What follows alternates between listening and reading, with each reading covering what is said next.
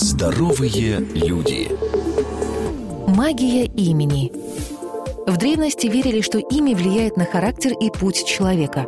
Младенцу давали сразу несколько имен. Одно из них держали в тайне, особенно от врагов и чужаков, ибо, зная настоящее имя человека, можно управлять его жизнью. У эскимосов, тяжело заболевшему человеку, разрешалось взять новое имя, чтобы изменить судьбу. Магия же, о которой собираюсь рассказать я, это словесный прием, связанный с озвучиванием вашего имени.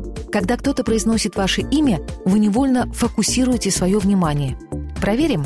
Игорь, Глеб, Андрей, Юрий, Алексей, Виталий, Саша, Женя, Петя, Микола, Виктор.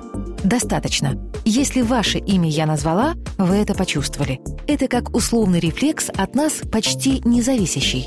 Людей неискушенных, которым в жизни не хватает внимания, вообще легко купить, обратившись к ним несколько раз по имени. Поэтому эффект имени любят использовать всякого рода манипуляторы и НЛПшники.